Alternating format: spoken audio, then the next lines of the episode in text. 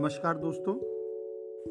परम पूज्य श्री श्री रविशंकर जी की ज्ञान श्रृंखला से जिस ज्ञान पत्र को आज हम सुनने जा रहे हैं, उसका शीर्षक है श्रद्धा और प्रसन्नता।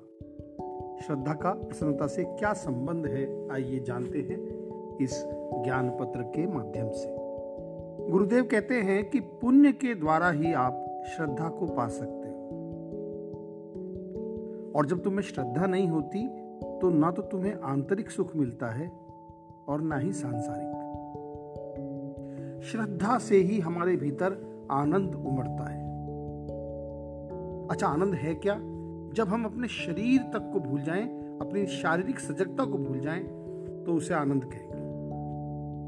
ये दुख और दर्द जब होते हैं तो ये शारीरिक सचेतनता को अपने हल्का सा ये एहसास हमेशा रहता है बॉडीली एहसास हमारे पास हमेशा रहता है। लेकिन जब भी हम आनंद में होते हैं तो हमें अपने शरीर का भी भान नहीं होता। जब दुखी होते हैं तो शरीर में दर्द और पीड़ा का अनुभव होता है, पर अगर आनंद में है तो ऐसा पता ही नहीं चलता कि शरीर भी है। किसी ने पूछा कि तब साधना करते समय शरीर के भिन्न अंगों पर ध्यान क्यों केंद्रित कराया जाता है? आप लोगों में से जिसने भी योग निद्रा का कभी अभ्यास किया होगा तो उसमें यह किया जाता है कि शरीर के विभिन्न अंगों पर ध्यान ले जाते हैं। तो गुरुदेव कहते हैं कि एक तीर आगे जाए, उसके लिए पहले उसे कमान में पीछे खींचा जाता है।